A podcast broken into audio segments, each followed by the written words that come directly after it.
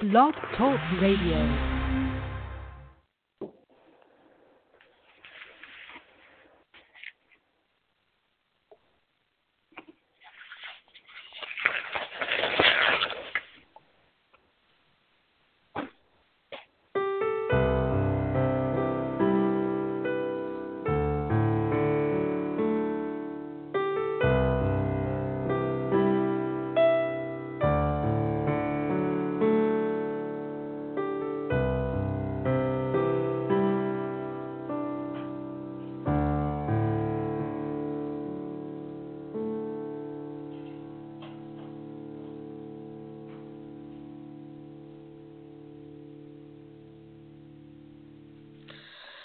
Welcome, all truth seekers from across the globe.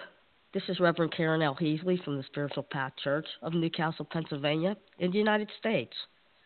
Our Truth Seeker show covers a variety of subjects, from angels to after death communication to parapsychology. We're happy you chose to join us for this episode and hope you find it informative and enjoyable. Today's guest is Dr. Ann Frances Ellis. Ann is the author of Revelations of Profound Love New Insights into the Power of Love from Near Death Experiences. Her PhD is from Sancta Sophia Seminary, Tahlequah, Oklahoma, in religious studies.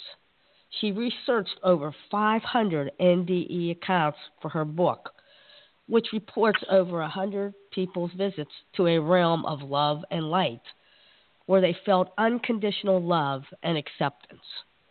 For her dissertation, she also researched world religions and found the same conclusions reported by near death experiencers to be found in them all.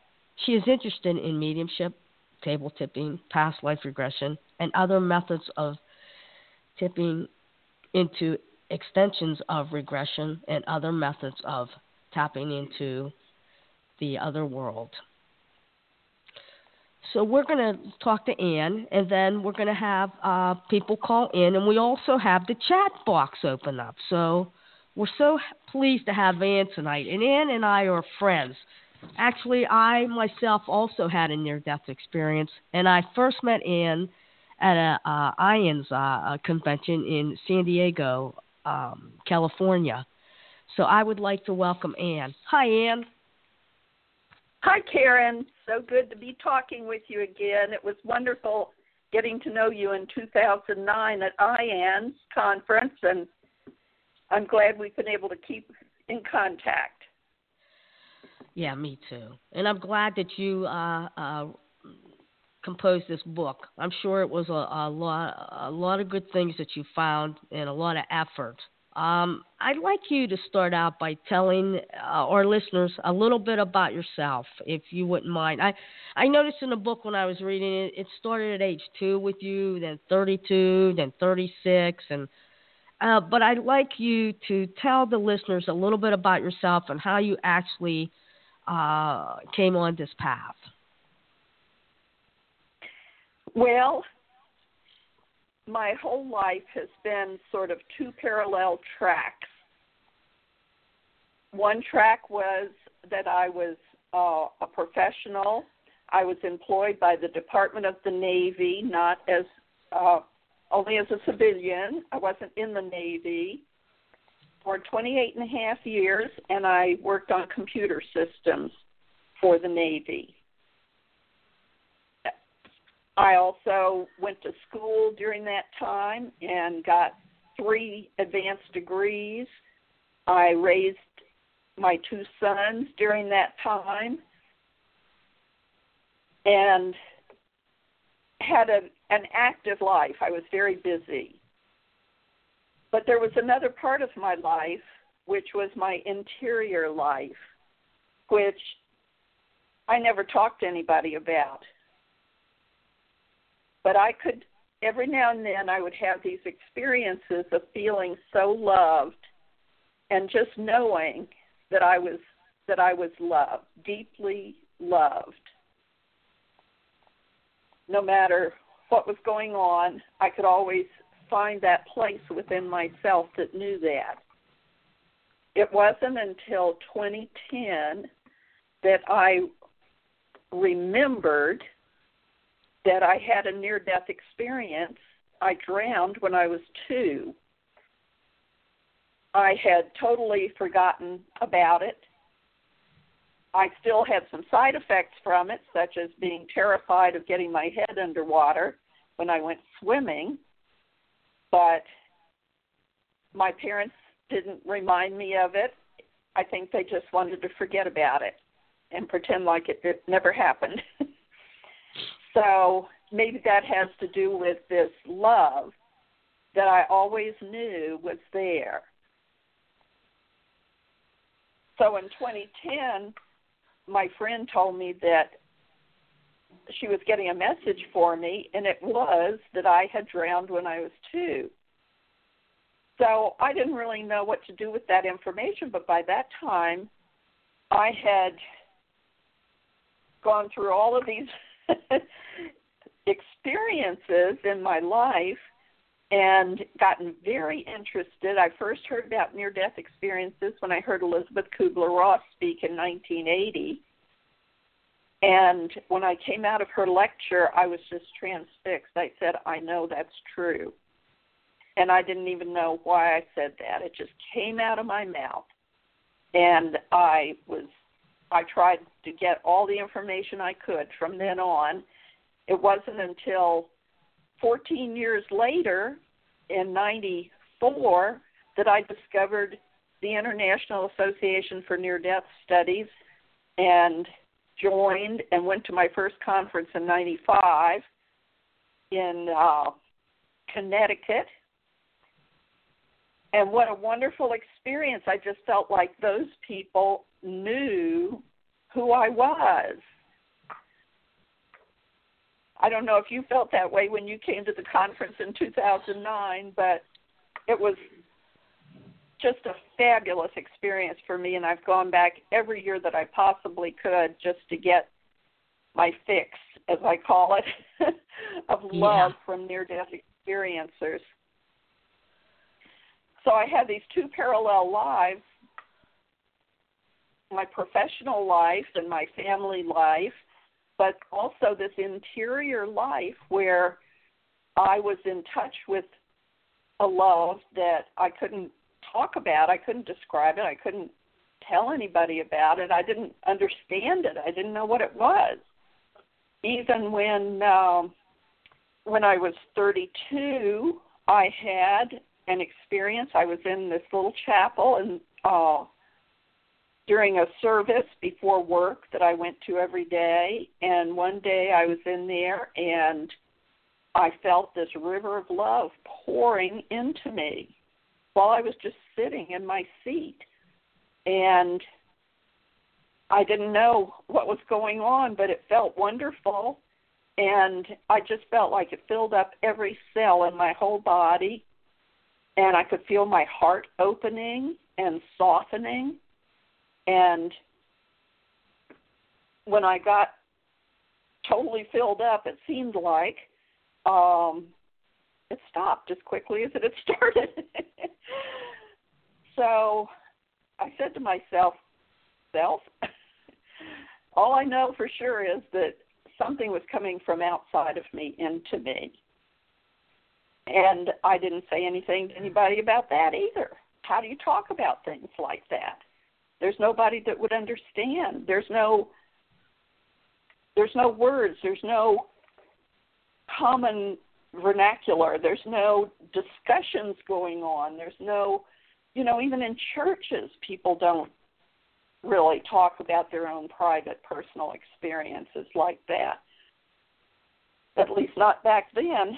So I had this private life that was parallel to my to my uh, professional life and and family life, and now they've sort of merged. You know, I I feel like near death experiences and what I've learned from them is the most important thing in my life, and I'm I try to stay active and stay in touch with these experiences and share them with people on a regular basis. I have a monthly group in Tulsa. We've been meeting for 11 and a half years where we get together once a month and talk about near death and other mystical experiences. And I have other groups that I meet with that will that can talk about things like this. That's the long answer to your question.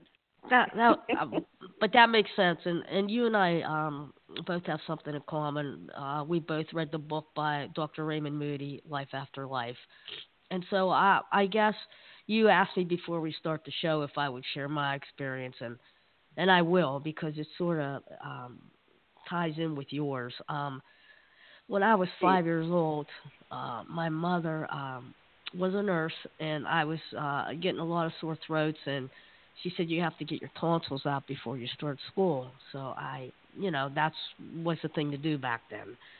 So um, mm-hmm. I uh, I was going to get my tonsils out, and they gave me too much ether, and my lungs collapsed, and I went into cardiac arrest. Um, and then I went down this chute. I don't know. I I think now that I think about it, and after doing this work, you know, because uh, we're always on a higher vibrational plane, that going down that chute, it was like going on a water ride. You know how it goes, it's spinning and spinning and spinning. And I think it was bringing me up to a higher um, uh, vibrational plane. And then once I got out of that chute, I was in the darkest tunnel you could ever imagine, and I was five, so I turned around and I thought, not. I thought, now where's my mother at? You know, because five years old, you don't know, you know. So I knew I turned around and I couldn't go that way. But the strangest thing happened. At that time, I kept walking, and I knew I didn't have a body anymore. I just felt it, and I knew I didn't have my physical body. So there was nowhere for me to go, and I kept walking and walking uh, towards this uh, brilliant light that I've never seen. I've never seen anything like it here on Earth, never. And uh, it was just unbelievable. And then once I started going into light, then I came back. But I came back with uh, different things, uh, being more intuitive, being gifted, um, and, and having a purpose and trying to fit in. It's hard to fit in when you're five years old and you don't you know you don't understand it and your parents certainly don't they don't they didn't understand it. So i was in college and i was taking a philosophy class and the philosophy teacher said uh, we want i want you to read this book by dr raymond moody life after life so i read it and it was everything that happened to me you know not everything in the book but certain things and I went home and I said to my mother, um, I want you to be quite honest with me. Did I have a near death experience or did I die somewhere along the way? And she said, Yes, when you were getting your tonsils out. And I said, Why didn't you tell me? Maybe things would have made more sense to me. And she said, The med- you know, the doctors told me never to talk about it to you, so she didn't. And so if it wasn't for uh, Dr. Raymond Moody book, I I just I would have never known I had a NDE. Wow. And and they they didn't believe in talking about things like that then. And I'm sure there's a lot of people still that don't believe in talking about it. You know, let's just pretend like it didn't happen and it'll go away. Well, it doesn't work that way. no, it doesn't work that way. You come back and you're different, and you know you're different. And I, I came back with a sense of purpose. Even at five years old, I knew that they sent me back for a reason and a purpose. Did you feel that way, Ann? The only purpose that I was aware of after I found out about this, I had to go through a regression to retrieve the memories, and I did uh-huh. remember some of it. And what I saw was that I was shown that my father would be devastated if I didn't go back. So I went back. And that's all I really remember about my purpose for going back or okay. for my my purpose of my life. I know a lot of experiencers talk about they're actually shown some of the future that they're going to have at, if they go back, if they agree to go back. And a lot of times they have to forget it because it'll affect the way that they interact with people. But some people are shown changes that are going to take place on the earth, you know, planetary changes, which is very, very interesting to read about. That's interesting. The ones um, that are allowed for them. I think what I'd like to talk about now, and our listeners might want to know, is the uh, typical sequences of events in an NDE. And so I, I listed what you had in the book here, some of the most common events that occur within an NDE. Not all experiences yeah, report all of these events. Go ahead, Ann. Go ahead. Yeah, let me um, sort of use your NDE as an example and, okay. and tell about some of the variations. Go um, ahead. You said that you were in this vortex initially, and then you were in a tunnel, and then you were in the light. Well, some people go immediately from um, being dead. well, they don't even realize they're dead. They just wake up in the light. Some people rise up out of their bodies and look down on their body for a while, visit people on the earth plane before they're uh, sucked into another realm. Some people go um, through the stars, through outer space, real fast before or before they go through the tunnel. Some people never go through a tunnel. Some people visit a thing that we call the void, which might be something like what you talked about, where everything was very black. And in the void, some people are afraid in the void, some people feel very comforted in the void. And I have no explanation for what the void is. People sometimes say that they feel like they stayed there for an eternity and then they went into the light. Some people go down when they go out of their body and go to a very hellish kind of realm where there are people that are miserable and they want to make you miserable too um, before they ask to be taken out of there and generally when they ask they're taken out and taken to the light or at least wake up back in their body. So there are several way stations before you get to the light. I say once you get to the light you're home free because people call that their home and you're safe once you get there. Now, when you get to the light, a lot of people say it's a pastoral scene. Um, you know, a landscape, a beautiful landscape. Some people say they see cities, cities of light. Some people say um, they meet beings. Very frequently, people will say, I know a being was with me. I couldn't see it, but I knew it was with me during my journey here and after I arrived in the light.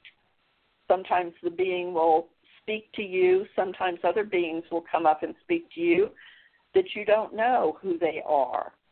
Some people are approached by beings that they do know who they are. Jesus, some people meet God in a body. Most, if they experience God, it's not in a body.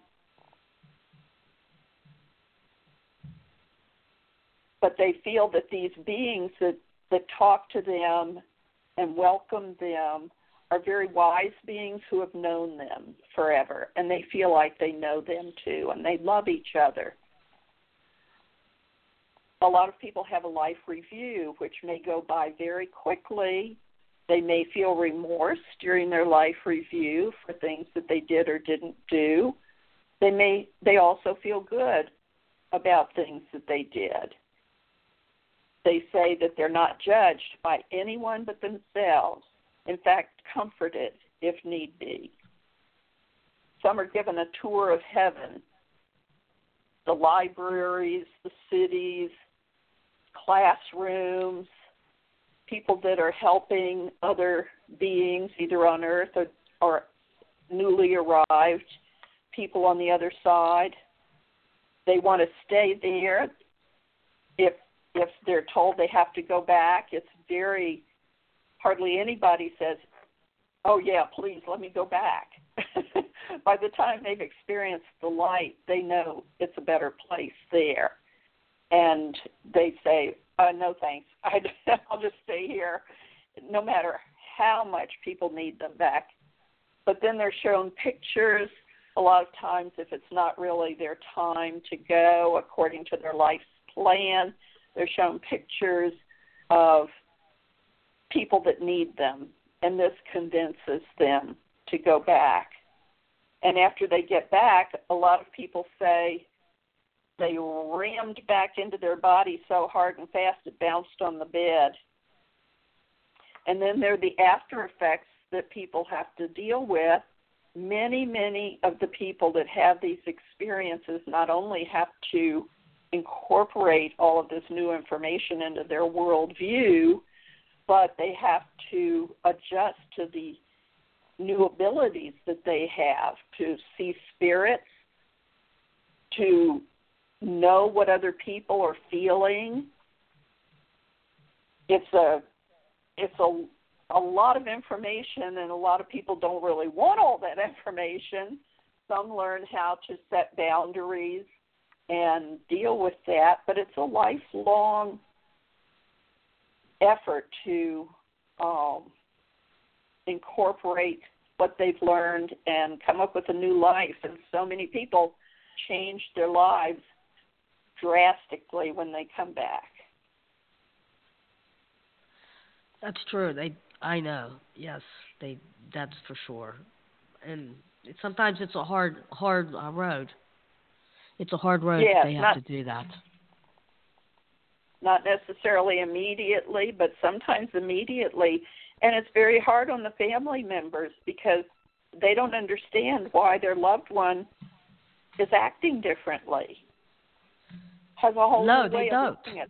I I know when I was younger, um, in, in my case, being a child, I started seeing uh spirits around me, and I always attribute that now that I went over and I came back and and I I went through the veil, and uh, to me, it, it seemed like the veil was a lot thinner after I went over and came back. Yes, that's how I refer to it too. The veil becomes thinner. Right. So now I'd like to ask you, what do you have learned from all these NDEs? Well, I I come up with new conclusions every day, really or every every time I think about it. But um, I've learned a lot about love, about the power of love and the importance of love. Some of the people say it's not an emotion, it's a an energy or a force. It's the reality. It's what it's what reality is made out of. That God is love and that that love is infinite and eternal and unconditional for every single human being. And I believe that, but it's hard to remember from day to day to allow myself to receive that love every day. So, uh, one uh, topic you talk about is you can't be spiritual without being religious. Would you like to uh, tell us a little bit about that? Yes. Um, so many people that go over there, they go into the light and they feel that love. They've never felt any love like it here on earth. They all say that. They say it is unearthly. There is no love like that here. It is totally unconditional for everybody. And they come back and they remember that love, and it's not exactly consistent necessarily with what their religious upbringing taught them. So, some people uh, change their religion. They either stop going to church, or some people that never went to church start going to church, or they look for God in new places. They're they have that knowledge within them and that certainty that that love is within them and is outside of them as well and is available for them to receive more of. So some people find that going to a church allows them to receive that more. Some people don't feel that way. But we now talk about you can be spiritual without being religious.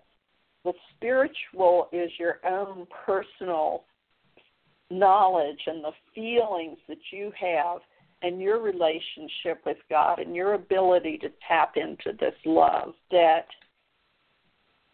may or may not have anything to do with a religion. And then you talk about earthly love isn't unconditional, but heavenly love always is. Yes, the uh, the people that go over there say that that the love over there is for everyone. That it's not just for a few.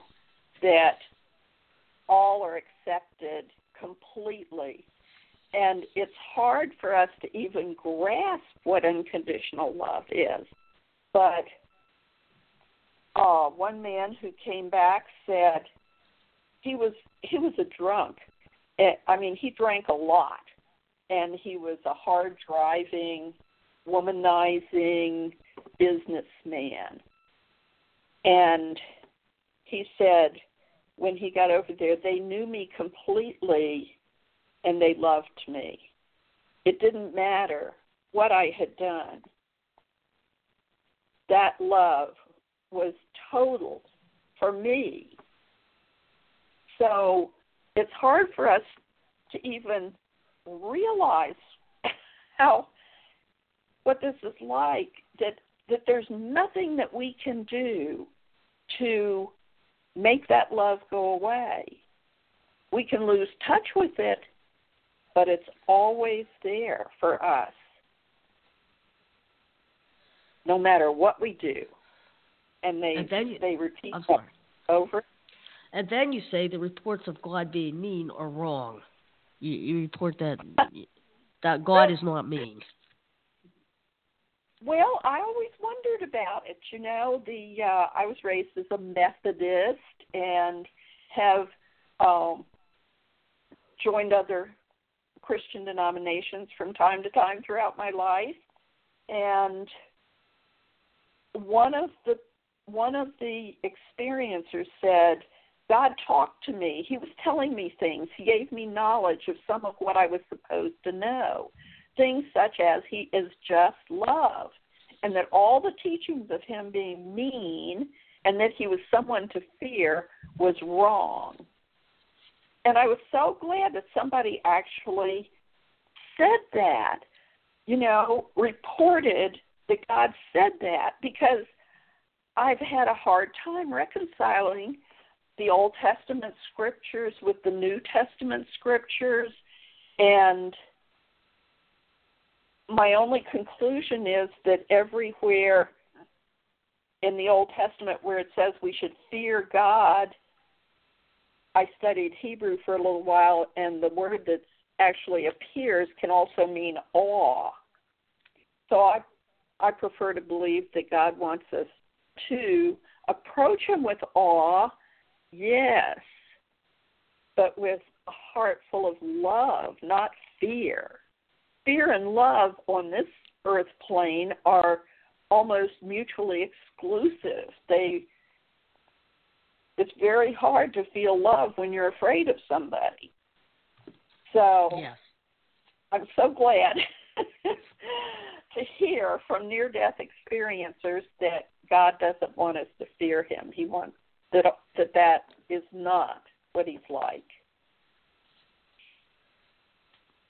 And then uh, love is an all encompassing energy. Yes, several of the near death experiencers try to report on the love as an energy rather than an emotion. And that, in fact, it's that everything is made out of this energy. Love is the energy of creation. So, unconditional love is all there is, was, or ever will be, one says. And it's hard to fathom that. Sometimes I'm driving down the street and I say, everything is made out of love. To myself, to remind myself, nothing is here to condemn me, to harm me, to trip me up, to give me misery. It's all here for the purpose of love. And it just helps me accept it to remind myself of that. We are always being guided and assisted, even when it doesn't feel like it. Yes, to me, this is one of the most valuable things that near death experiencers report. They say we're never alone, any of us. And I wasn't raised as a Catholic, but I now embrace the concept of a guardian angel. I I now believe that we all have a a light being or an angel assigned to us that watches over us. And there was one particular report by a woman that is called Sorcha in my book she was traveling in New Zealand. She was from Ireland, and she and her daughter took a vacation in New Zealand, and their car ran off the road and threw them out. And as she was being guided by her angel into the light, she said, I can't go. I've got to go back and help my daughter. She's alone by the side of the road. And the angel said, She's never alone. Nobody is ever alone. I am always present, not always noticed.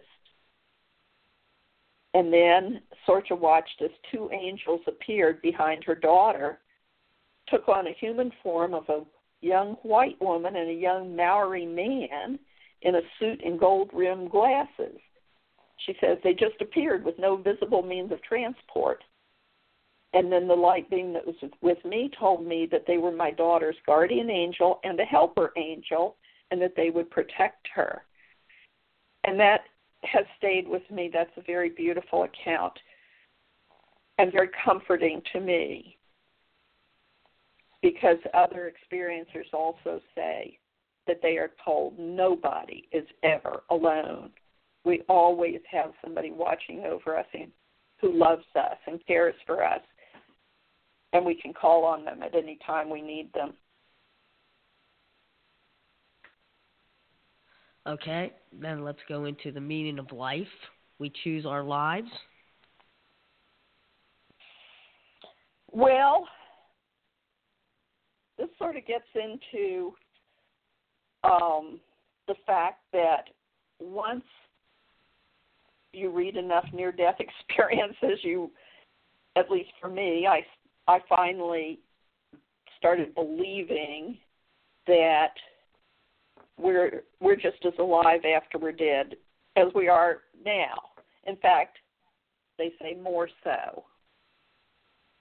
And that we are an eternal soul and that we come into these lifetimes for a reason to learn, to assist someone, to learn more about love, and sometimes we choose to learn the hard way.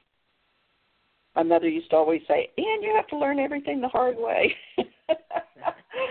I think by coming to Earth, I chose to learn everything the hard way. She just wanted me to take her word for it, you know, and not have to try things myself. But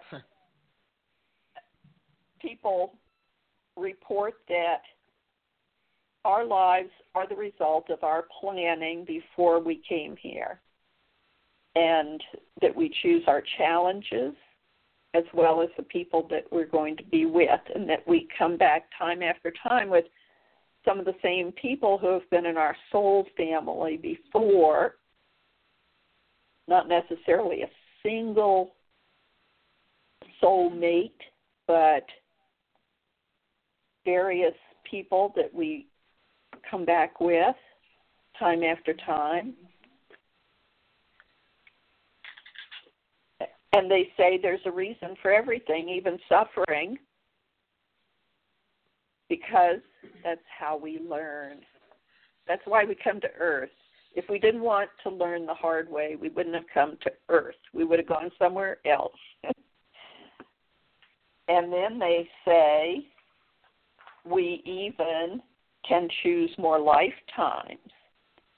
Now, I've been introduced to the concept of reincarnation, you know, additional lifetimes coming back, that we can come back as a different uh, person, a different sex, a different race, various different personages but I didn't really know for myself. I'd never experienced that, so I couldn't say yay or nay, that's a true thing or it's not. But I read more and more near death experiences, and a number of them talked about after they came back, they believed that we could choose additional lifetime. And one of them says people are given opportunities to learn. They are not, if they are not successful, they're given additional opportunities, parens, lifetimes. And there was no sense of retribution, such as coming back to some miserable existence as punishment. Um, and love never ends. I think this has something to do with why I wrote the book to understand better the continuity of love between this side and the other side. Its true love on the other side is fuller, more joyous, more peaceful, more compassionate, more understanding, but there is a continuity, and people have reported that those that you love on this side, you never stop loving them. Some people say the only thing you take with you when you die is love. That everything that you did on this earth, no matter how generous, if it was not done with love, is undone. and we talked about this uh, earlier. The veil becomes thinner after an NDE. Yes, yes. So many, so many near-death experiencers can um, have openings between this side and the other side, whether it's when a person is near death or whether it's just every day, whether it's spirits or whether it's understanding other people better.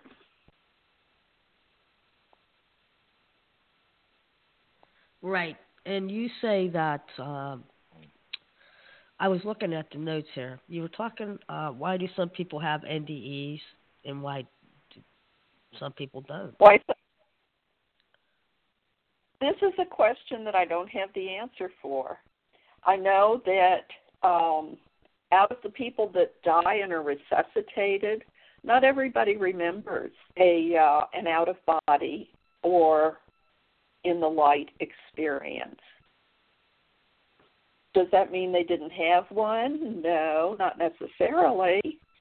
But why are some people given spiritually transformative experiences? A lot of these people didn't almost die. They were meditating, they were sleeping, they were sitting on the couch and got up to change the channel to the TV, and they were sucked out of their bodies and taken to heaven why do these things happen?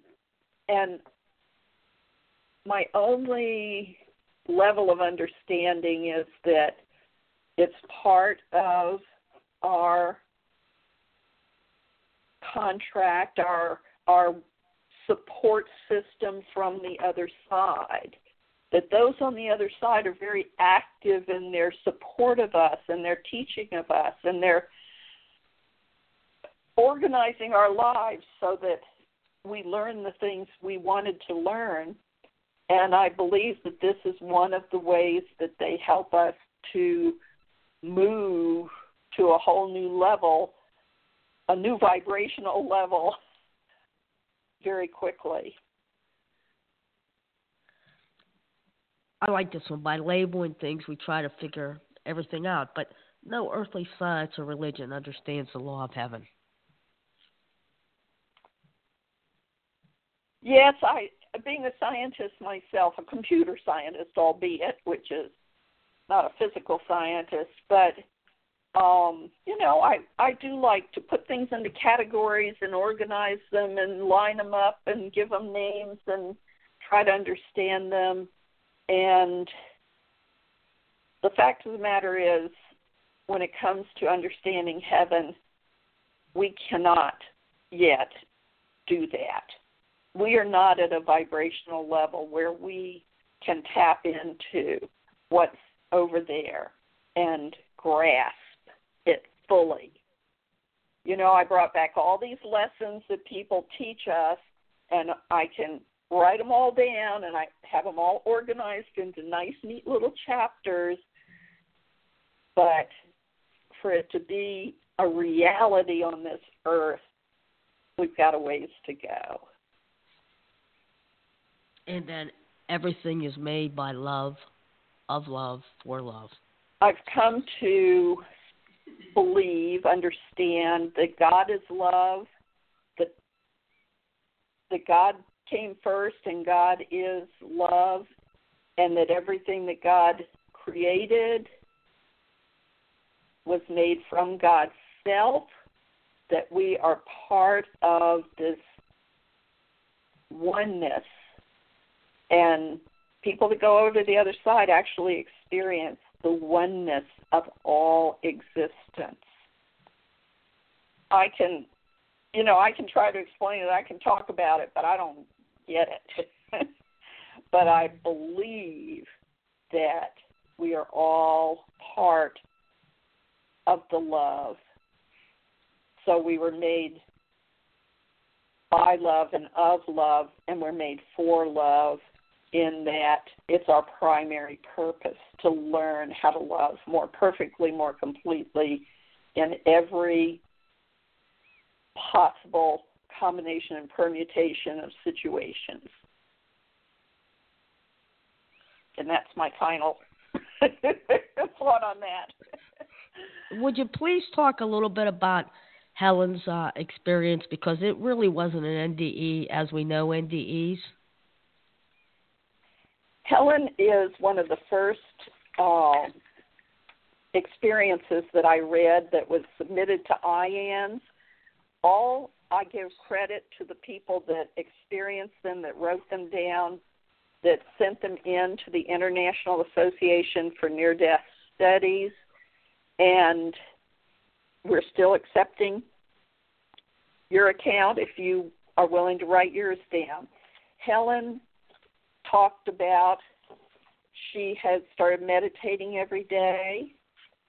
She was a married woman, and uh, after about a year and a half, she had this one meditation. She came out of it, and she said, "I walked downstairs to my living room, and here I'll quote from her." I noticed as I looked out the window that I was one with the blades of grass and the rocks and the road. I was enveloped in a love I could not put into words. This divine love was in everything and in me. At the core of my being, I was this love, and so was everyone else. So she actually came, she was actually in her body while she was experiencing this, which is very unusual. Most near death experiencers remember it and maybe and they re-experience it. They do when they think about it. But she didn't have any memory of going out of her body. It was simply a meditative state. And she had several experiences after she came back where she behaved in a way that was so unlike herself. One was for a couple of weeks, she was just walking around in this state of infinite awareness, as she puts it, without any judgment. And she saw this drunk by the side of the road, and he was disheveled, sitting on the curb. She approached him and she saw his true being. He was love. There was no judgment. He was as worthy as everyone else. He was loved as much as everyone else. And she understood that she was seeing beyond human appearances. And, and those then, are called. Uh, I'm sorry. Go ahead. Yeah. What What were you going to say? No, I was just going to say those are called uh, near-death like experiences, right? Um, yeah, actually, a near death like experience. Um, a lot of times people are not near death, but they are sucked out of their body and go to heaven. Um, her experience, the thing that was near death like, was the after effect, the what she was left with, just as some near death experiences experiencers are left with a memory and a knowledge of this alternate reality, which is no judgment. And she's carried this with her the rest of her life. She talks about how her mother telephoned her and wanted to know, well, what's what's going on with you? Why are you so different? And she decided to try to explain it to her mother. And when she did that, it stopped. she lost that state of perfection that she had been in for two weeks. But she's carried with her the rest of her life. And I've been in touch with her. And it's such a blessing to talk to her and email her because she still knows that all that really matters is this oneness and this love for everybody. Okay, and then um, you want to talk about um, well the shared life experience. Yes, one of the experiences in my book was uh, a young woman. I call her Sylvana in the book, but she reports that she was sleeping. You know, just nothing happening. All of a sudden, she was sucked out of her body into a tunnel. Her brother was in the tunnel with her, and a, a bright light was behind him. And she felt all this love coming from that light. And she looked at her brother, and he was like glowing. He was smiling, and she could feel his extreme happiness.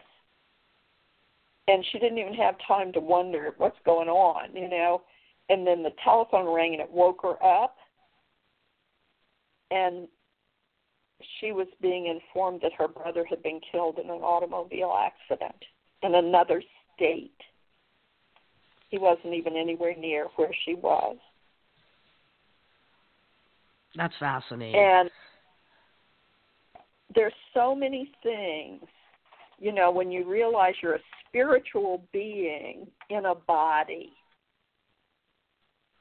There's so many things that you can do and connect with that you don't even, you know, our normal reality does not acknowledge. And this is the kind of thing that happens. And most people don't know don't understand it, they don't talk about it, but now that near death you know, Raymond Moody deserves a lot of credit because he coined the term near death experience. You can't talk about something if there's not even a word in your language for it. Now, near death experience is something of a misnomer, you know, because not everybody's near death. And besides, they say, I was dead, I wasn't near death. But he also coined the term shared death experience. So now we can talk about this kind of experience that Sylvana had and normalize it. Many people have had these experiences, but we didn't have a term for it, so we didn't know how to re- talk about it. Right. Okay, so now we have some callers that want to ask you some questions. So this is a portion sure. of the show. We're going to let our callers call. I got uh, one coming on right now. Go ahead. Go ahead. Heart stopped while she was getting her dialysis, but my friend had her resuscitated because she was afraid to let her go, and her she, her mother was also afraid to die. So, but a couple weeks later, I was sitting at the mother's bedside while my friend was busy doing her household chores.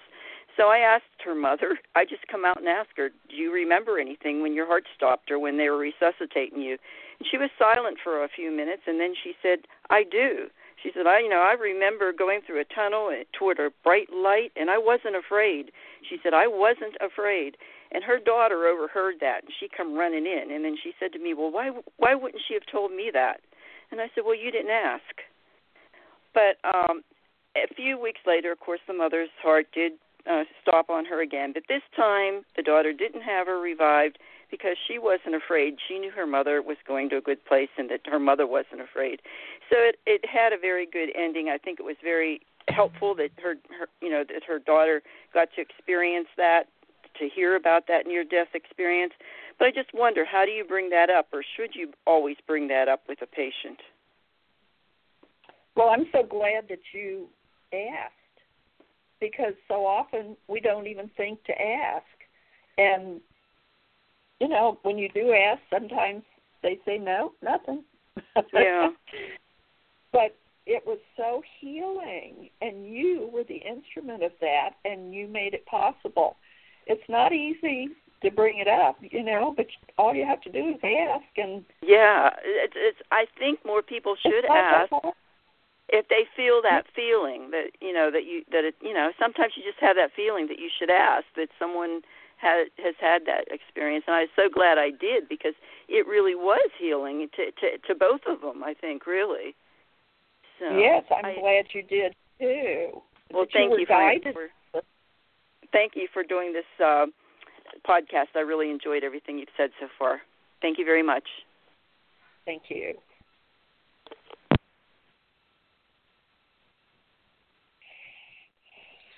Okay, we're going to take another caller now. Hi. Hello. Hi. Hello. Um, I, I was just wondering, for those of us who, you know, haven't had a near-death experience or are just kind of living regular lives, and besides maybe meditation, is is there a way to like make the veil thinner so so we know, you know, is there a spirit guide there? Is there a way to, you know, help us kind of uh, make things easier for us. I like your question. I I would like to talk to my spirit guides better too. um, I've had the best luck by just sitting down and closing my eyes and talking to them and seeing if I get any feelings or you know, I always want words, but I seldom get words, but I do get feelings. And one time I said, you know, I know I have a guardian angel. I have a guardian angel, but I've never thanked you. And I just want to thank you for being with me all these years. And oh, I, I felt, never thought of that. I, yeah. I I just felt this chills and love come over me. In fact, I'm feeling it right now, saying it again.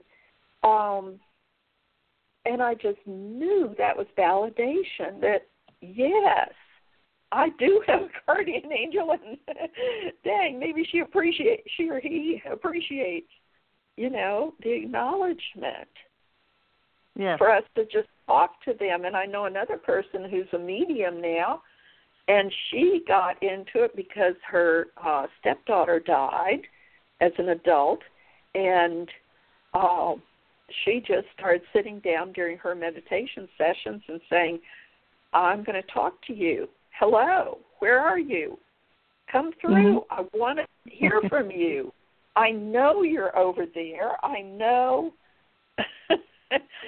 you know that that you're alive and i I want to have a relationship with you still. And yes. and now she's a medium and she helps other people because she developed her ability, but it was just like sitting down and demanding or asking, you know, saying, I'm not going right. to give up. Yeah, this I feel like important. especially that we're in a lot of time of stress and things and a lot of times we just you know get so wrapped up in what's happening in the world that we kind of forget to you know sit down and and that life has a a greater meaning than the day to day stuff that's going on Thank you. That's a beautiful statement because I've gotten caught up in a certain amount of fear, and it's really hard to feel love for anybody when right right I'm filled with fear. And just your saying out loud, there is more to life than just this, you know, our narrow vision. There is Yeah. more. Thank you for saying that and reminding me. well i've really en- enjoyed the the radio broadcast uh this evening so I- i'm i'm glad that uh Karen uh, had you on, and uh, it's been uh, very interesting. And um, at the end of the show, can you give us more information about like your book, the name of it, and where to where we can get it, and that kind of stuff? yes, maybe I'll do that right now. Um, okay. Well, I'm gonna available I'm gonna hang up. Yeah, I'll hang up Oh. now, and and thanks. Thank you. and, Thank you. and I'll listen listen to the radio. All right. Thanks. Bye bye. Bye. My book is called Revelations of Profound Love. The author is Ann Frances Ellis.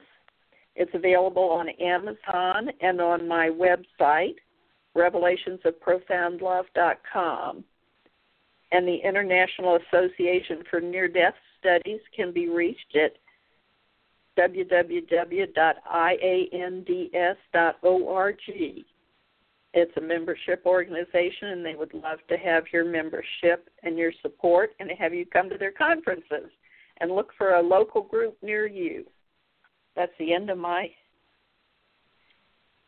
Well, account. that's good. Now we have somebody from the chat, and I'm going to read what they want to know, Ann. Okay. Does somebody have to be clinically dead to experience a near death experience? Could it be someone on uh, cardio, cardio bypass during open heart surgery? Yeah, I mean, it can be somebody just walking around. it's uh but there are many there are many people that are sort of in a life threatening situation but they're not necessarily dead um, people on drugs sometimes, but you think, well, maybe their life is threatened, or they wouldn't have had this out of body near death experience. But even sometimes people say that are in automobile accidents, if they see a car coming towards them and they know they're going to die, they go out of their body before the impact so they don't even feel anything. So it can really, you know, it can be in a life threatening situation as well as um, maybe they are almost dying. You, you can't be sure, and the doctors generally say, We almost lost you when you were dead as a doornail and they were trying to bring you back. They they don't they prefer not to talk about it, you know, if possible. So it's hard to know, you know, where's where's this line between life and death? And I might add, um, some of the authors that I've read, Alice Bailey, to be exact, says death of the physical body is not the end. There's another level, and that's the decision of the soul. As long as the as the spiritual body is connected to the physical body by the silver cord, until the soul makes the decision to stay, not to come back, we are not irrevocably dead, no matter you know all of the all of the tests that can be done on a physical body are not conclusive. Thank you for that question. Now we have another caller. Okay.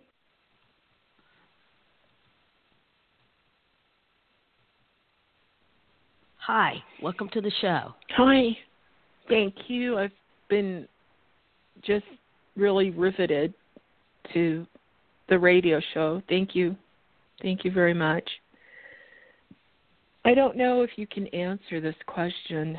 I um, lost someone very precious to me, uh, the most precious connection you could possibly have, a person could have on the planet, and I lost him last uh, June. And I haven't dreamt about them at all but last night I did dream about them, and I, you know, I've I've seen signs of them um, during that this time of them around me. Um, you know, I'll see special lights or or that kind of thing. But in my dream, I was there were a lot of people, a lot of people around us and the individual that I lost was working behind a counter. It was almost like they were checking people in, but there were other people around us between me and my loved one, and I kept saying to them, you know, I, I want to see you, I want to talk to you, and they looked at me, and all of a sudden words were shown to me. So I wasn't seeing any people, I was just seeing words and they were very clear words and it said look at this. Look at this. And it showed me a pair of reading glasses and then it showed me a page with words on it but i couldn't clearly see the words and then i came out of it. So i i i truly believe i i've lived most of my life believing in um the other side and life on the other side and you know communicating with the other side and um, not that I've done much of it, um, but how would you suggest I find out what those words were? Well, I don't have the answer, and I know that sometimes. Well, I want to validate first of all that dreams are one of the most successful ways that our loved ones come through to us. Um, and people say, this this was a dream. It wasn't like normal dreams. It was it was a, a it was a dream that I remember better than normal dreams and it was more real. And if he was in it, I'm pretty sure it was a visitation from him. I'm yeah. not sure what and the message was. you know what? Your intuitive powers are at work because I didn't even use a pronoun. You're you're picking something up intuitively because I didn't use a pronoun. I didn't say he or she, and you said he, and you're correct. It was he. Oh, you know, really? So I didn't even. Yeah, you're. I, I picked. No, I I I I. from yeah. the beginning. Yeah, you Okay. your intuitive powers are are accurate. Well, I Um, know that I saw. he- I was there. Let me say a few more things. Okay. Um, he being behind a counter, like doing a job, sort of with a lot of other people, tells me possibly a possible interpretation of that is that he's very busy on the other side. yes. That- Yes. That he has a that he that he's assigned to, and he's and it takes a lot of time and effort on his part to uh, perform this job. You know, and Yes. sometimes they, you know, they can't come through because they're too busy. Yes. Um, Yes. you know, they do have jobs over there, so um, possibly, you know, not necessarily. And he wanted you to see something, but you couldn't see it.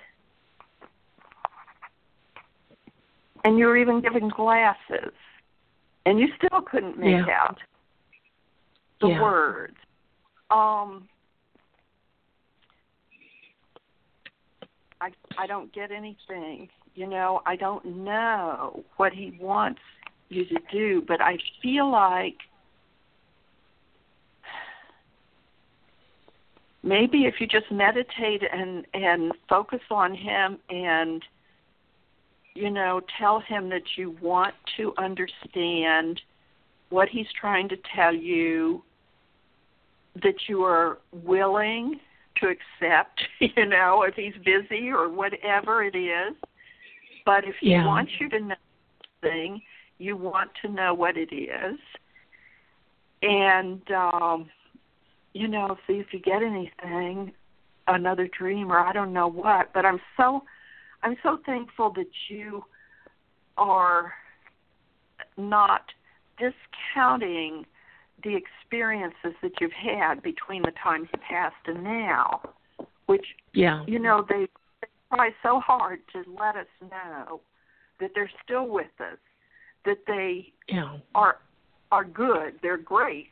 you know, they're better than Yeah. fine. They're they're doing really good, and they want us to be happy for them, and they want us to Yes. be happy in our lives. You know, but Yeah. uh, it's for us than it is for them. so I wish I could give I you was- the No, you have just by the mere fact that you're having the show. I know I was destined to listen to the show, especially after that dream. And I was, I woke up with the thought that I was so happy that he was working. You know that he was, that he had, like you said, I totally thought the same thing that he had an assignment, and that he's, you know, things are processing along. My sadness right now that I'm being, and it came to me even after the dream, and I feel sad now too. The thought is that I have to let him go and understand Oh. what that means. Yes, yes. Acceptance is very, very difficult, but you don't have to let him go. He'll That's- still be around. That's the that's the wonderful thing about knowing that he's alive. Yeah. You know, and he loves you and you love him and you're connected. And nothing can sever that. Nothing. You do not have to let him go. Yeah, you have to let his body go, unfortunately. You know, you can't um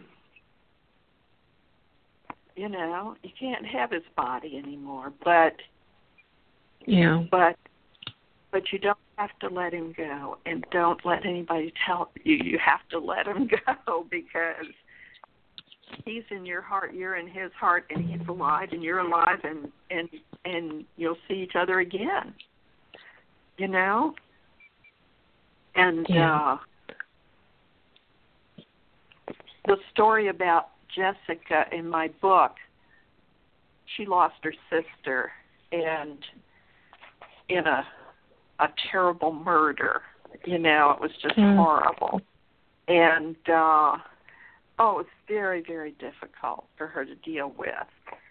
But Yeah. she sat down and and and focused on this near death like experience that she had had she knew that there was something that there was more than just Yeah. the earthly interpretation of that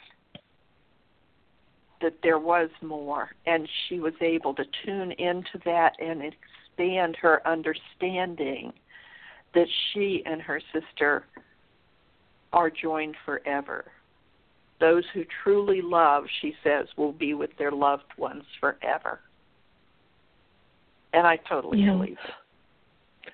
I think what I'm um, understanding a little bit more is that I know all of us on the planet are going to walk that walk where we all end up, you know, passed on as our loved ones are. And I know we'll all be together.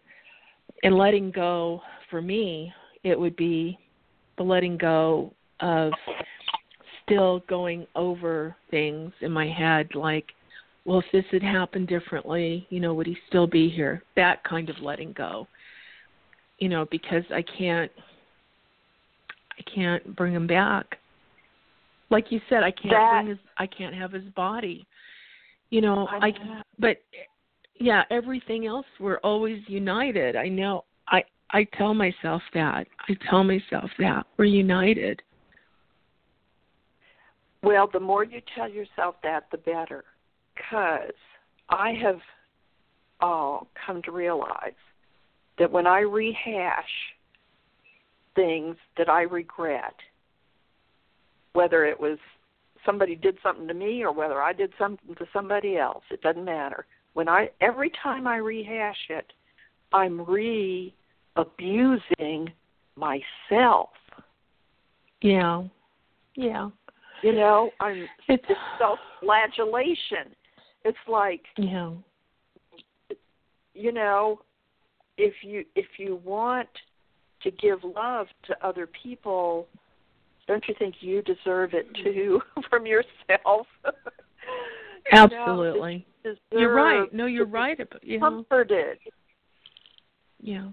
You deserve to be told that there's nothing you could do that you know from near death experiencers, you know, just rereading my book, there there are many stories in here of people who realize that life is unfolding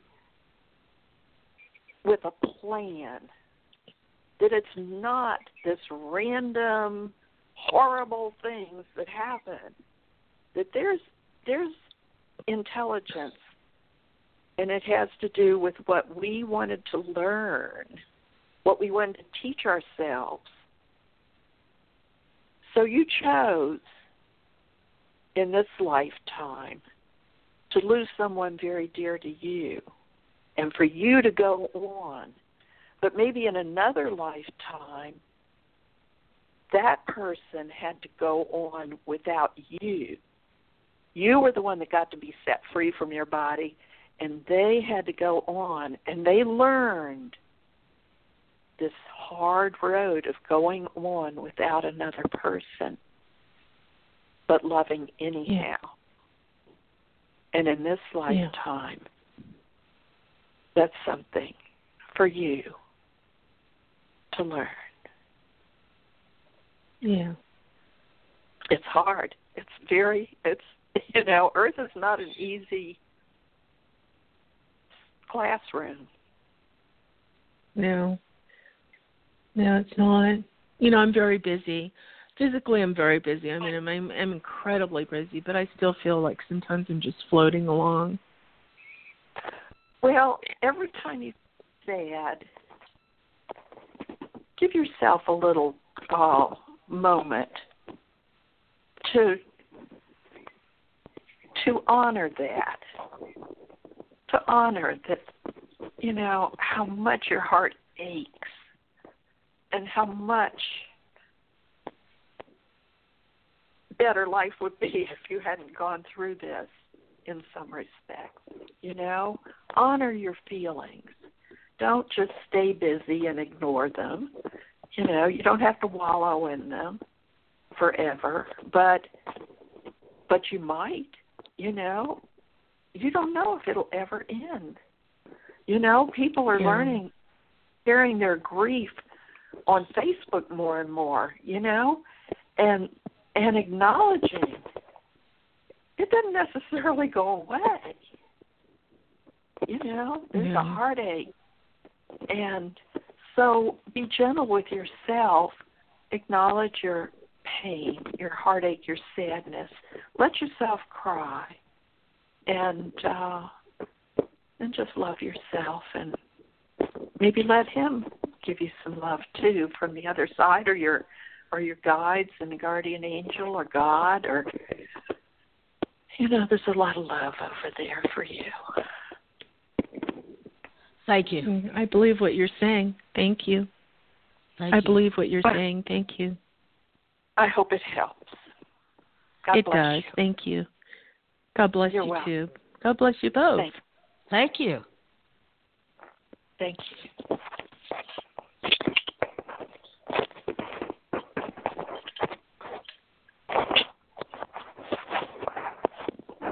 Anybody else? Hi, welcome to the show. Hi, good evening. Is this Dr. Ann? Uh, yes. Uh, my name is uh, Hugh, and uh, I have had a very bizarre life, and it's full of very powerful synchronicities too. And one of them is my wife's name was Ann, and she passed in January 2007. We were married 35 and a half years, and she was a total earth angel. And uh, although I miss her dearly, I understand that she probably went back into spirit because she'd be just happy in retirement of cooking meals and holding hands and talking. But I'm actually, in her memory, committed to empowering women and indigenous people as I work on transforming economics, education, politics, religion, and more, rooting out corruption globally and bringing in new paradigms based on spirituality and unconditional agape love. Well, good for you, Hugh. And I don't think Anne went over to the other side for the reason that you state. All right.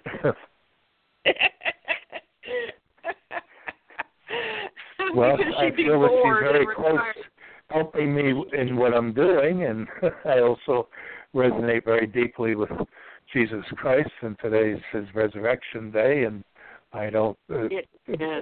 think Jesus is happy with a lot of religions, and I tell people just to understand two basic things that He said on how people should live their life, and that's to always put God first, and secondly to love your neighbor as yourself. If people would just do that in their families and their community and ripple it out around the world, all the wars will stop immediately. Yes, and don't forget, we're all fine exactly the way we are.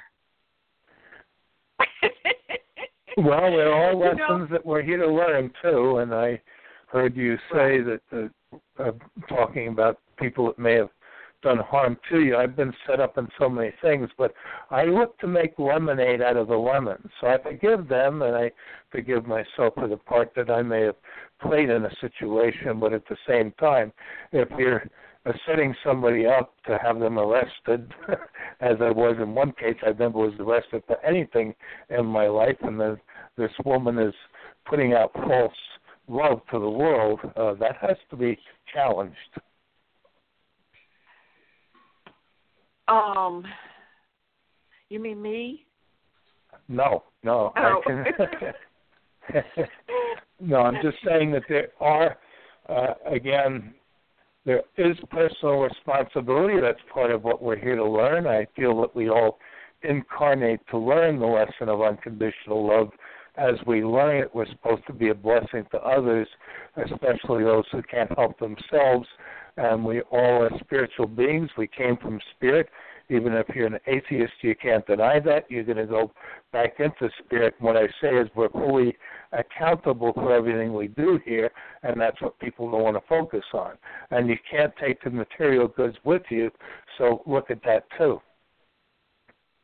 I liked your phrasing take responsibility for ourselves better than accountable because accountable makes it sound like somebody's up there keeping records of what we did that was good and what we did that was bad. And I really want us to get away from feeling that way. Well, it yes. has to be the corruption has to be rooted out. There are people doing things, and people are not aware of what's happening to them by people that are manipulating them. That's what I'm talking about as far as accountable. In other words, there's global elites behind the scenes that are perpetrating schemes, and people are not aware because they're too busy with their life to, to see what's happening. But if everything was functioning properly, uh, and especially even too with religions, nobody on the planet would be without clean water, food, and proper shelter. So that's what I'm looking to get accomplished. Yes. And did you have a question or anything like that? Well, I'd love to speak with you some more to identify myself to you because I have a, a business partner I think you'd be very interested in. Perhaps we can do some joint ventures and collaborations. He has three doctorates and is an expert in the law of attraction and was also former internal affairs police for the whole state of Florida for about eight years, and he can validate a lot about who I am. And I actually share common background with President Trump, but I'm not into the ego like he is. Well, you can friend me on Facebook. Do you do Facebook? I have these things on the internet. I don't do anything inbound or outbound myself. I have people that put things on the internet, and uh, if uh, you can see my number. You're welcome to call and leave a message. This is a cell phone. I have a landline number, but uh, I can call you back on that whenever it's convenient. Or you can, I can give you a blog, and you can see my name on there and Google it, and you'll see all kinds of other shows and interviews and things, websites. Okay, what's that? Uh, that would be the word creativity, the number seven seven seven dot com, and on that blog is actually a picture of my Earth Angel wife Anne on her wedding day, and the, the poem I dedicated to her, titled "Caring Sharing," is in the President Ronald Reagan Library, and Maya Angelou actually commented on my poem. It's discussed in the interview on that blog as a weapon against terrorism, and currently I'm looking to utilize it to help the people of Haiti who can't help themselves. Well, my blog is on revelationsofprofoundlove.com. So um, you can also um, go on there. I don't think I'm accepting messages anymore. I got too many. Um, right, I understand. spam. but uh, yeah, my, every morning my partner goes through three thousand emails. he gets a lot of solicitations too, but uh, he's uh, pretty yeah. good as far as processing information. But uh, Oh. that's the other Uh. problem. There's an information overload in the world today too. People have to check the facts, and when you put out uh, fake news, that's it's been around. That we used to be called propaganda. So just fact check everything. Okay, well, Well, thank, thank you very much. And we have a couple more callers that we have to get to before we have to leave. So thank right, you. thank you for the time, and Thank God bless too. everyone. Right. God bless you.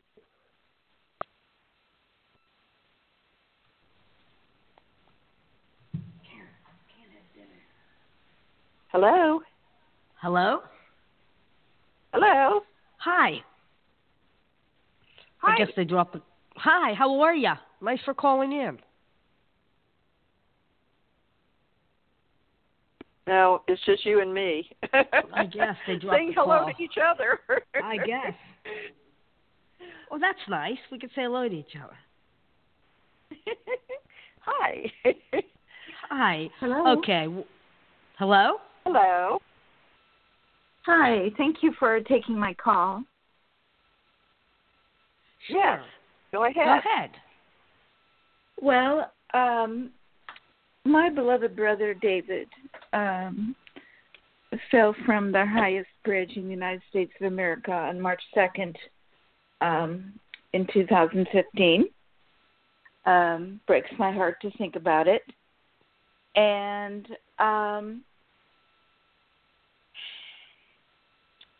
I I think maybe he's tried to communicate with me. Um, I sincerely hope that I've been a loving, good sister to him. Yes. And um, do you communicate with people who passed on? Well, I'm not very good at it. I'm trying to learn, but I wish I could do better. Um, All right. I have to hire mediums or do table tipping with a group, usually to get in touch with spirits. But I see. um, I I I totally think it's a wonderful idea. you know, it's given me a lot of comfort and a lot of information. You know, because Mhm. why should it be so hard for us to talk to our loved ones? You know, they're Right. over there, and they are trying to talk to us. We're trying to talk to them, and nobody can tell. You know, they can hear us fine. I think this is my theory. They can hear us fine. We just can't hear them. But Well, uh, um, when you pass over, how do you adjust to not doing human things like eating and um, regular, normal, everyday uh, things? Well, um, you know, you can read my book. It's got over a hundred people's accounts of what it's like when they get into the light. Um, you know, they realize they don't have a body. Um, they still appreciate beauty. They see colors they never saw before. They hear sounds that are very uplifting and you know, beautiful music sometimes. Um, you know, they even have notes over there that we don't have. So there's there's plenty of wonderful things over there for them to enjoy and to do. Um, you know, earthly things are not as of as much interest to them really. Um, you know, they look back at their body and it looks like a piece of dead meat, you know. They have no desire to go back into it. And Mhm. uh so you know, it's not like they're pining away for something that they don't have. Um, and well, I uh, I comfort myself by telling me myself that there will be a reunion when my time comes with my beloved mother and father and David, my brother, beloved brother. And Yes. um, so um, There will be. yes, and and, And I they- must believe Go ahead. Yeah. um, I must believe that they're with me even now. I believe that. I believe that uh whenever whenever you think about them, they can just you know, some people talk about this ability to immediately be somewhere. You know, once you get out of your body, you don't have to go at the speed of light. You just are immediately where you think where you're thinking about. So if you're thinking Mhm. about David, he's here. You know, you spoke mm-hmm. his name. He's here. He is here. He knows that you're talking about him. He knows the anguish that you feel. You know? And mm-hmm. dang, he's happy. You know, read some of these books like uh oh, what was that one? Um The Afterlife of Billy Fingers. oh my gosh, his sister, you know, who's a nice Jewish girl. She didn't believe in all this stuff, but he started coming through and giving her messages after he died. He was like a high roller. He was into drugs, you know, everything. I mean, he just believed in living life to the fullest. And you know mm-hmm. what? Once he's over there, he's so glad he did. you know, because he didn't. I mean, that was his chance to experience all these wonderful things. So, mm-hmm. you know, I just read a lot of these books that people write, and that gives me comfort. But I also um, look for mediums in my hometown, you know, and try to get their services at a reduced rate because um it's expensive. you know, paying yeah. for a medium time you want to talk to your loved one. So I do table tipping, um, you know, on a regular basis with a group and we can talk to anybody we want. and it's wonderful. We do it every other week and we always get together and and we can ask our guides for information and for guidance. You know, is it for my highest good to apply for this job? Uh, what's wrong with my car? Is it the transmission? You know, what's why mm-hmm. do I mm-hmm. feel so lousy? Yeah, I mean, they know they can they have powers that we don't have. They mm-hmm. can see and understand and hear. They can see inside our bodies. They can, you know, they know what's wrong with us. They know if we have if we need an antibiotic, if we need this, if we need that, you know, they know what we need. All we have to do is ask and they'll help us. So this is this you know, David, it was quite it was quite a challenge for you to have to have your brother jump from the highest bridge in the world. Yes, very hurtful. Very hurtful, but I just want you to know it hardly hurt him at all. You know, it was a hard decision. It was a hard decision, but it wasn't horrible. You know, it wasn't like he lay there or it, it wasn't like he even felt anything. You know, they're in shock. You know, when you when you get hit real hard, mm-hmm. it's almost like you don't feel anything mm-hmm. at first. You know, then you start hurting afterwards. Well, he was dead. you know, I mean, he was out of his body and moving on. So, gives me a, a lot of comfort to read the stories of people, you know, that talk about what it's like to die hardly any of them say, you know, that it was bad, and that helps well, me. That helps me a lot. I, I wonder if he ever thinks of me, um, and along with my beloved mother and father. I wonder if they ever think of me. Yes, um, this is how I understand it. Every time you think of them, you don't have to say their name out loud they can hear your thoughts. Not that they're eavesdropping, but mm-hmm. if they hear if they hear a thought about themselves, they think of you, and in fact, they're present. And on other occasions, they think about you. They're kind of watching over you. They're paying attention to your life, and they want you to be happy. They want to help guide you. You know, they're they're guardian angels for you too now.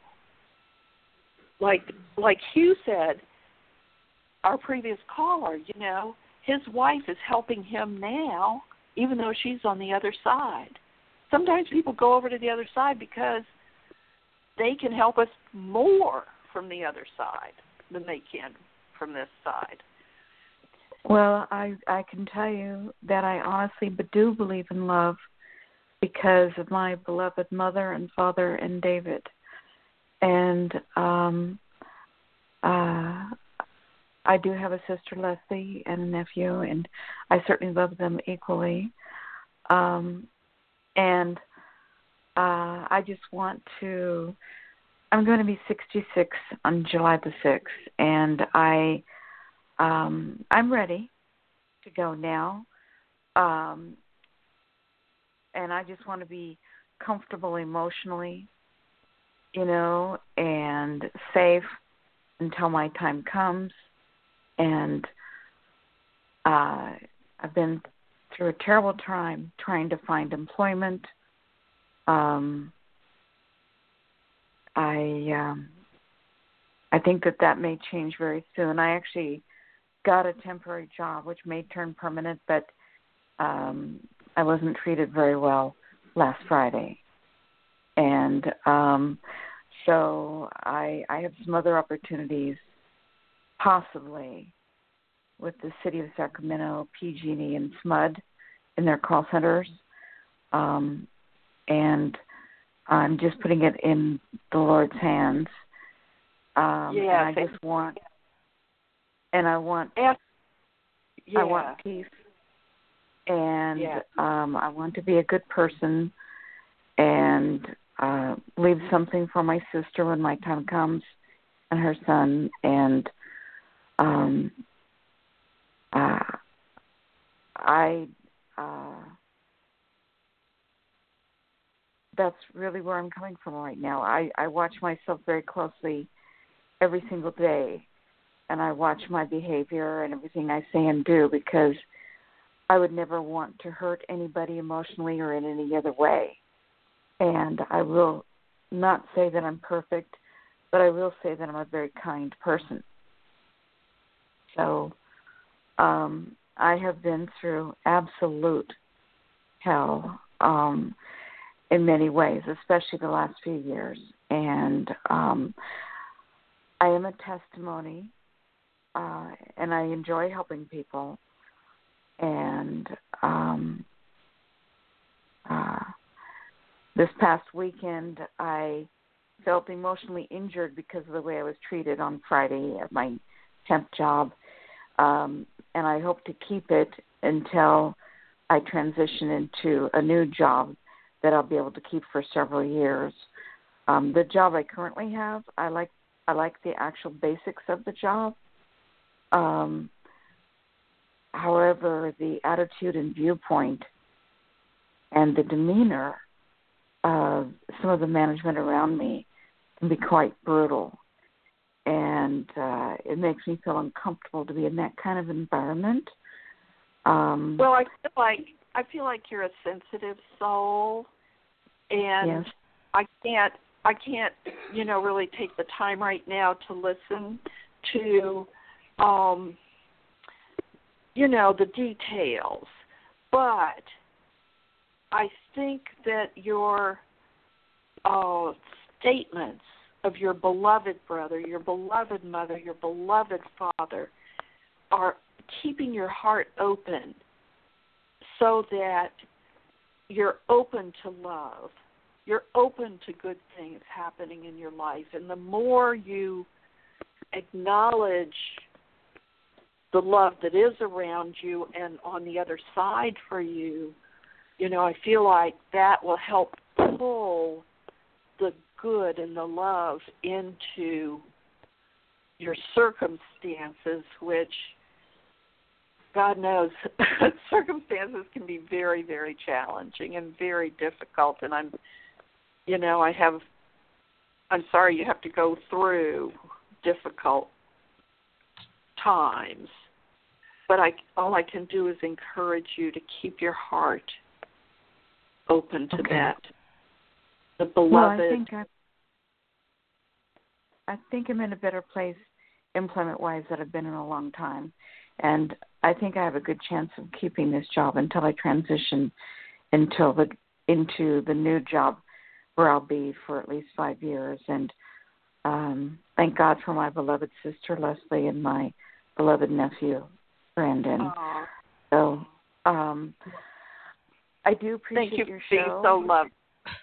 Well, thank you for calling And- in. You're Thank very you. welcome. Take God care. bless you. Bye.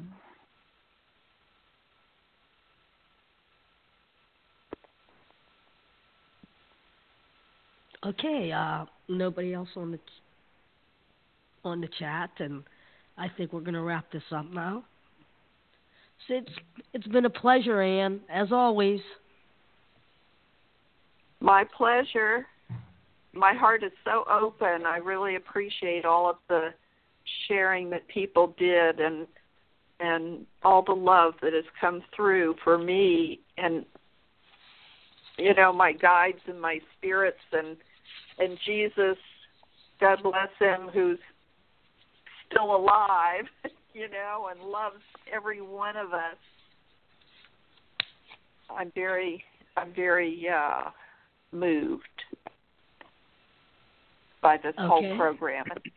Very I'm sure you you helped a lot of people tonight and moved them too, and and showed them different aspects of having near death experiences. I I know I learned some things just by talking to you, and that's what's important. I know there's so much to learn. I learn something new every time I talk to people. Really. Me too. Um, so, without further ado, this concludes our show for tonight. I want to thank our guest, Dr. Ann Ellis. And it was certainly a pleasure, and I'm so happy that you consented to being on the show. I am Our too next- and I'm so happy. Good. Our next guest will be next month, May 21st, and it will be Curtis Childs. He will talk about uh, Emanuel Swedenborg, and he, he's very big into that. He has a YouTube channel of Off the Left Eye, and so uh, take a look and see what he talks about.